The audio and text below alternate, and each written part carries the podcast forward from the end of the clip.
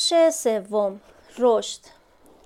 به خاطر می آورند آنچه داد آنچه ساخت آنچه کرد. برای هم چه بودیم؟ آنچه آموخت. آنچه زیر پستانش آموختم. که چیزها را ساخت که کلمات را ساخت. که خوراند شیر داد پوشاند در آغوش خواباند شست. زایمانش را به خاطر می آوریم. به ما گفت که چطور تقریبا مرد. چقدر خسته بود.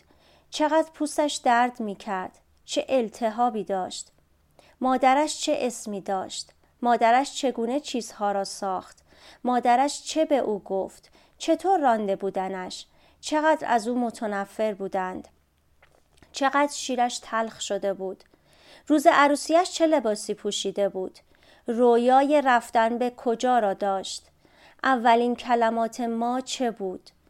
چطور با خواهرش دعوا کرده بود؟ چطور سر یک عروسک همدیگر را زدند؟ چقدر آن یکی خوشگل تر بود؟ چطور مرا راند؟ چقدر از من متنفر بود؟ چقدر شیرش تلخ شده بود؟ چقدر از او متنفر بودیم؟ بدنش. ما به یاد می آوریم که از او شدن می ترسیم برای هم چه بودیم چه آموختیم.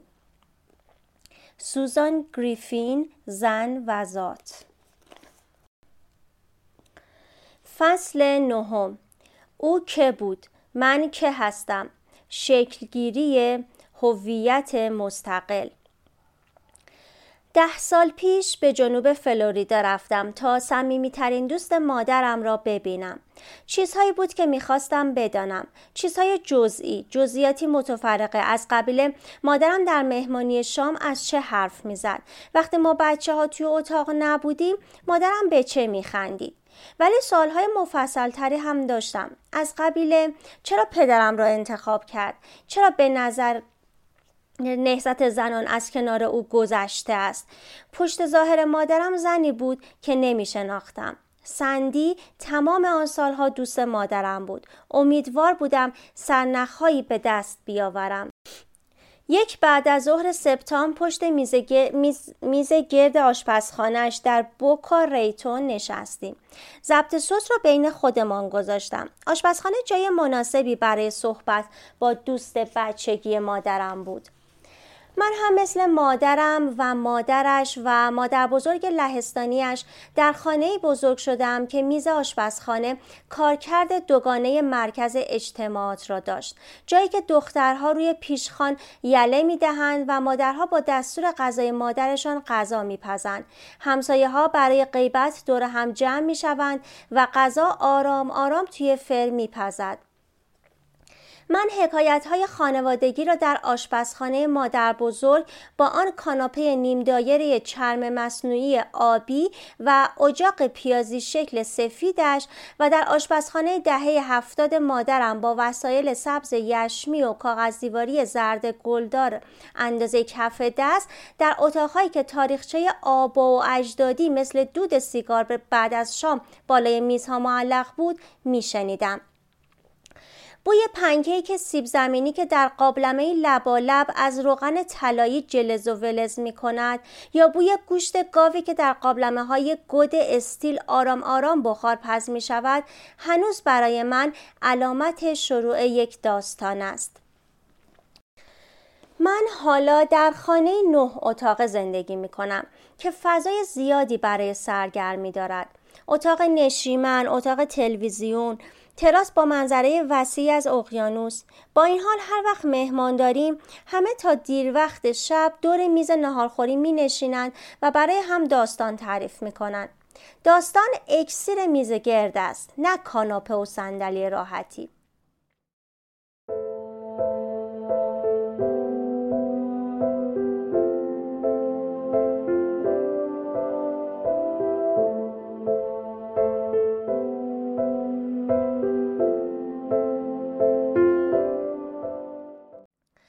بسیاری از ماها چیزهایی درباره مرگ مادر ما می‌دانیم ولی درباره زندگیش چقدر می‌دانیم؟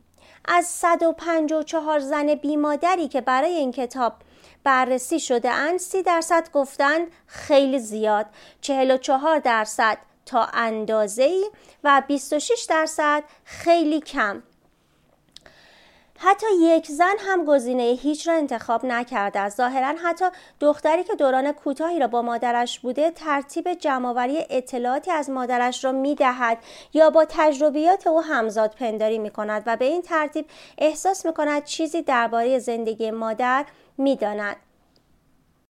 همینطور که دختر بزرگ می شود مادر بزرگ ها، خاله ها، خواهرها، پدرها و دوستان اطلاعاتی را درباره مادر از دست رفته به او منتقل می کنند. با این وجود خود مادر معمولا با ارزشترین منبع دختر است.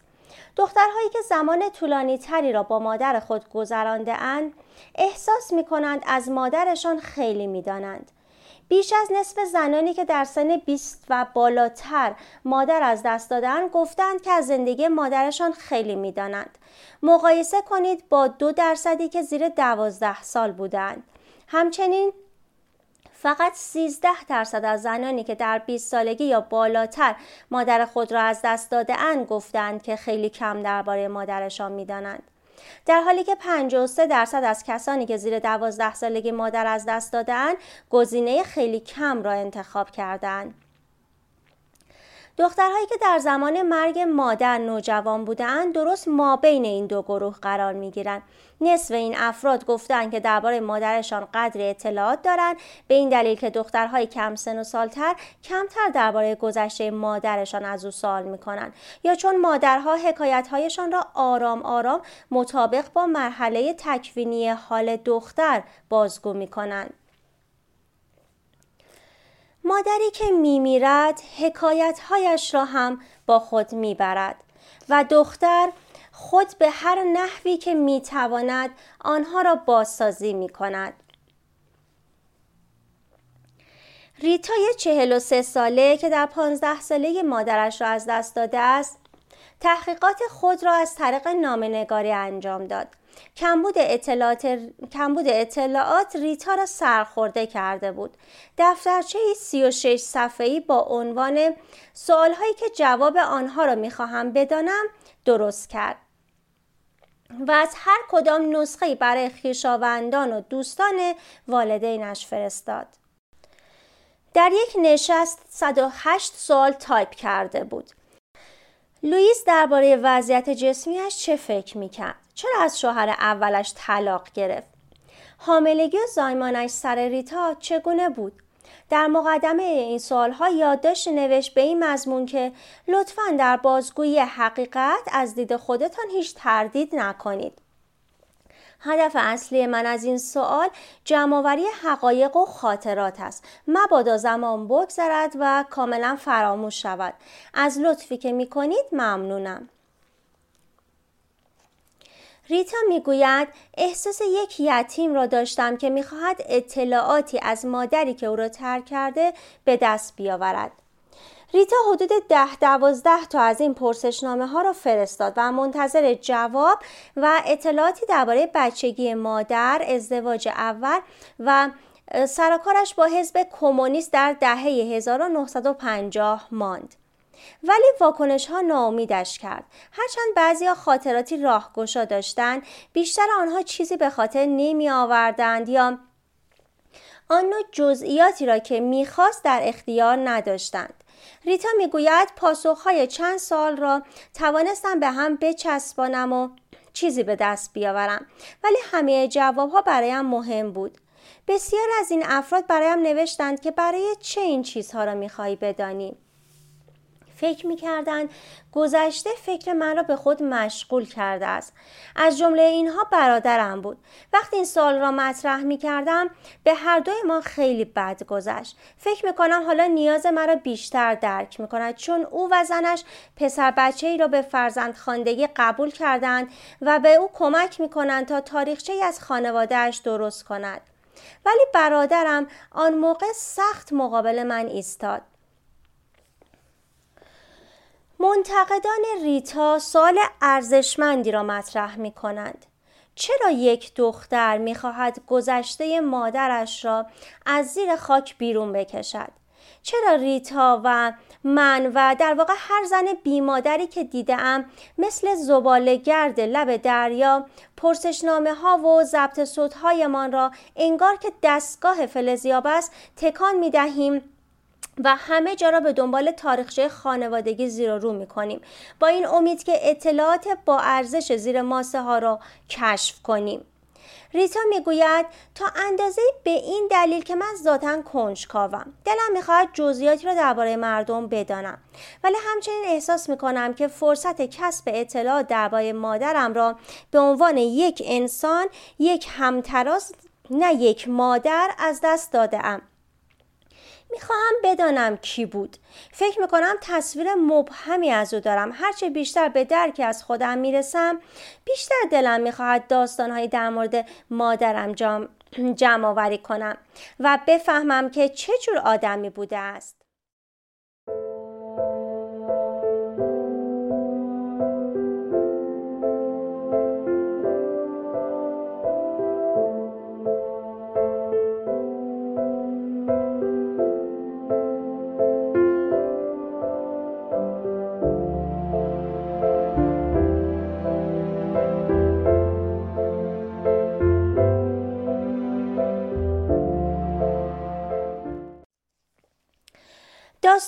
در شکگیری دختر عمل کرده حیاتی دارد یکی از راههایی است که گذشته برایش معنی پیدا می کند و هویت ثابت آتی او را شکل می دهد بچه بیمادر تلاش می کند که تجربیات زندگی یک فرد را سرهم کند و یک کل معنیدار بیابد و در این تلاش تکه های گم شده را پیدا می کند. بنجامین گاربر توضیح می دهد این بچه ها احساس می کنند چیزهایی باقی مانده و تاریخچه‌ای که می‌دانند بخشی از آن است. می‌دانند که همه تاریخچه از بین نرفته ولی شناختارانه می توانند داستانی برای خود سرهم کنند تا با حسی از پیوستگی احساس کنند کاملتر شده اند. برای این کار دختر نه تنها نیاز به جمعآوری جزئیاتی از زندگی مادر دارد بلکه حقایقی را هم در مورد خودش می‌خواهد. استوره شخصی که زن برای تعریف خود میآفریند به خاطره های اولیه و داستانی که برایش تعریف کرده اند بستگی دارد و مادرها نوعا وقایع نگار تاریخچه خانوادگی هستند. وقتی این مادر می میرد یا خانه را ترک می کند بسیاری از جزئیات گم می شود. پدرم هم مثل مادرم مشتاقانه در انتظار اولین کارهای من بود ولی مادرم بود که اینها را در دفترچه بچگیم یادداشت می کرد. برای دوستانش می گفت و بعدها جزئیات آن را برای من تعریف می کرد. چون بزرگترین فرزند خانواده بودم اولین حرف های خواهر و برادرم را شنیدم ولی مال من را کسی به یاد ندارد. راهی ندارم که بدانم از آنچه از دوران بچگی به یاد میآورم چقدر حقیقت دارد چقدر برداشت غلط است چقدر تخیلی است. وقتی تاریخ زنده ای ندارم کسی را ندارم که اولین حرفهای من را به یاد بیاورد. اولین خنده ام اولین قدمم. چطور می‌توانم از گذشته مطمئن باشم؟ دختری که از آنچه بر او گذشته اطلاع ندارد و حالا ارتباط با مادرش هم قطع شده از تناب زنانه که نسل زنان خانواده او را به هم متصل می کند قیچی شده است. بندی زنانه از تبارش که نوامی لوینسکی به آن بند مادری می‌گوید دکتر لوینسکی می‌گوید زن از طریق شنیدن قصه های مادر و مادر بزرگهایش ارتباط فراروانی با نسل های از شعور زنانه برقرار می کند. قصه هایی درباره تغییرات فیزیکی، روانی و تاریخی زنان، خونریزی، زایمان، شیردهی، سالمندی و مردن. زنی که امروز داستان زندگی خود را به عنوان داستانی از بند مادری درک می کند به طرق متعدد اقتدار زنانه به دست می آورد. اول مادر دختری که با امکانات متعددی که این روزها پیش روی زنان است کلنجار می رود پایه او را در ذات زنانه مستحکم می کند. دوم اطلاعات جسمی از بدن خود اسرار خون و نیروی آن را دوباره به دست می آورد. سوم در مسیر حرکت به سوی ریشه های زنانش به نیاکانی برمیخورد که مشکلاتی مشابه در دوره های تاریخی متفاوتی داشتهاند. این توشه چشماندازی از چرخه زندگی را در اختیار دختر می‌گذارد که وضعیت فعلیش را تعدیل می کند. به یادش می آورد که در طول زمان همه چیز تغییر می کند. کودکان بزرگ می شوند و به سن دبستان می رسند. هر نسلی در زمان خود در مورد آنچه برای بچه ها خوب است عقاید متفاوتی داشته است. هیچ بچه در محیطی کاملا مطلوب بزرگ نمی شود. اتصال خود را به کهنالگوی مادری و به خرد جهانبینی باستانی کشف می کند. به این معنی که جسم و روح یکی هستند و تمام زندگی متقابلا به هم مرتبط است و بالاخره چشمانداز زنانه خود را دوباره به دست می آورد و در آن چشمانداز می سنجد که چقدر مردان, مشاب... مردان مشابه و چقدر متفاوتند. داستانهای بند مادری لایه های دختر بیمادر را در جنسیت، خانواده و تاریخچه زنانه مستحکم می کند.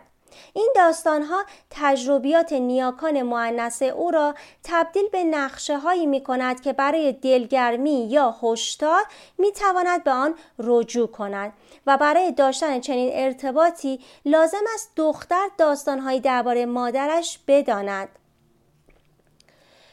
دکتر لوینسکی می‌گوید بسیاری از زنان امروزی می‌گویند درباره مادرم چیزی بدانم. ولش کن. مرا درک نمی کند از دستش عصبانیم. زن وحشتناکی است. اصلا دلم نمی‌خواهد شبیه او باشم. این زنان در جستجوی خود به بنبست رسیدند. زنی که مادرش را از دست داده می‌داند که لازم است او را به طریقی پیدا کند. ولی چون نمی‌تواند آن داستان را از زبان مادرش بشنود باید سراغ سایر خویشاوندان برود و باید بتواند از عهده اندوهی که گریبانش را خواهد گرفت هم بر بیاید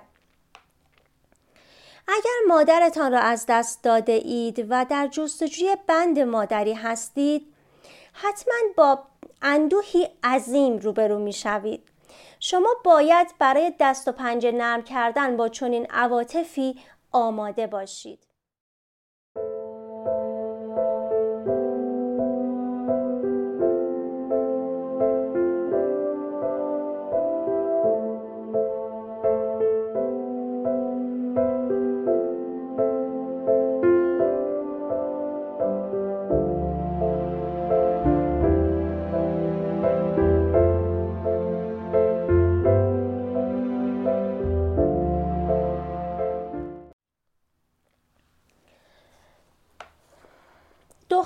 درباره مادرش همان قدر می‌داند که هر دو می‌خواستند و برای من 17 ساله مقدار زیادی نبود. کی خبر داشت که وقتمان تمام می شود؟ وقتی مادرم از بچگیش تعریف می کرد فقط آنچه همان موقع به دردم می خورد یادم می ماند. وقتی هفت ساله بود نزدیک بود غرق شود پس بهتر از شنا یاد بگیرم و بقیه داستان را به سرعت ول می کردم. مادرم هم داستانهایی را تعریف می کرد با موقعیت آن موقع من قابل قیاس بود. من می توانم اولین قاعدگیش اولین باری که با پسری بیرون رفت و جشن 16 سالگیش را با ذکر جزئیات تعریف کنم ولی ازدواج اولین حاملگی فلسفه بچهداریش برایم کاملا اسرارآمیز است برای من هم مثل ریتا مادر مادر بود نه یک زن یا دوست. خاطراتم از او بین دو قلاب قرار دارن. از سرآغاز شناختم که من سه ساله و او 28 ساله بود. تا مرگ او در 42 سالگی چهارده سال. این کل خاطره است که از آن مطمئن هستم. ولی این خاطرات هم از صافی برداشت یک بچه یا نوجوان گذشته است. در 17 سالگی آنقدر عقلم نمی رسید که مادرم را به عنوان زنی مستقل در نظر بیاورم. زنی با رویاها و یزهایی که من در آنها جایی نداشتم. وقتی مادرم با چرب زبانی می‌خواست مرا نسبت به دوران جوانی دلگرم کند تلاش های او را پس می‌زدم.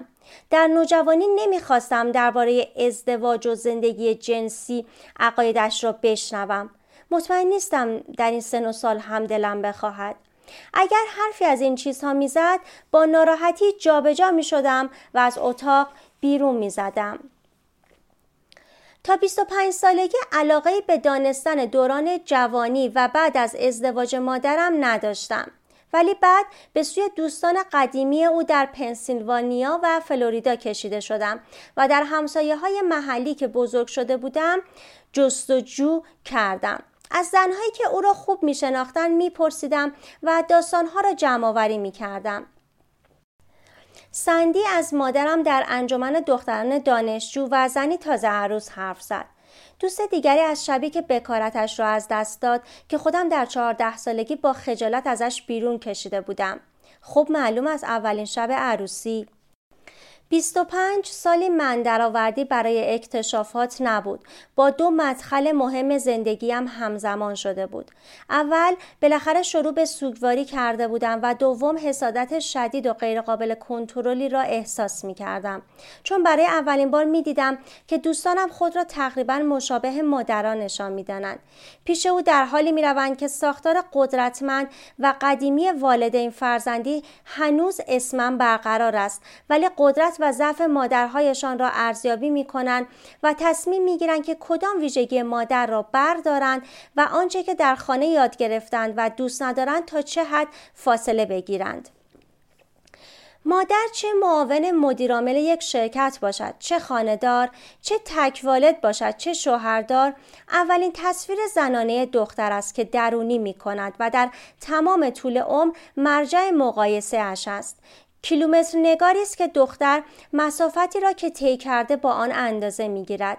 یک دختر 20 ساله در ذهن در ذهن خود را با دو سن مختلف مادرش مقایسه می کند. یکی مادر 20 ساله تخیلی که از تکه های داستان های مادرش به هم چسبانده و یکی مادر 45 ساله ای که می بیند. وقتی خود دختر 45 ساله شود خود را با مادر 45 ساله ای بخ... که به خاطر می آورد و 70 ساله ای که می شناسد مقایسه می کند.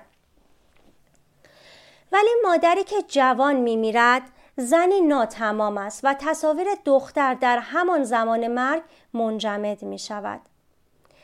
وقتی می‌خواهم تشابهات و اختلافات بین خود و مادرم را شناسایی کنم مواد خام کمی در اختیار دارم. از یک طرف از دید یک دختر 17 ساله خود را با مارشای 41 ساله مقایسه می کنم از طرف دیگر خود را با زنی مقایسه می کنم که پیر نمی شود وقتی 17 ساله شدم مادرم 42 ساله بود. حالا من 41 سالم و او هنوز 42 سالش است.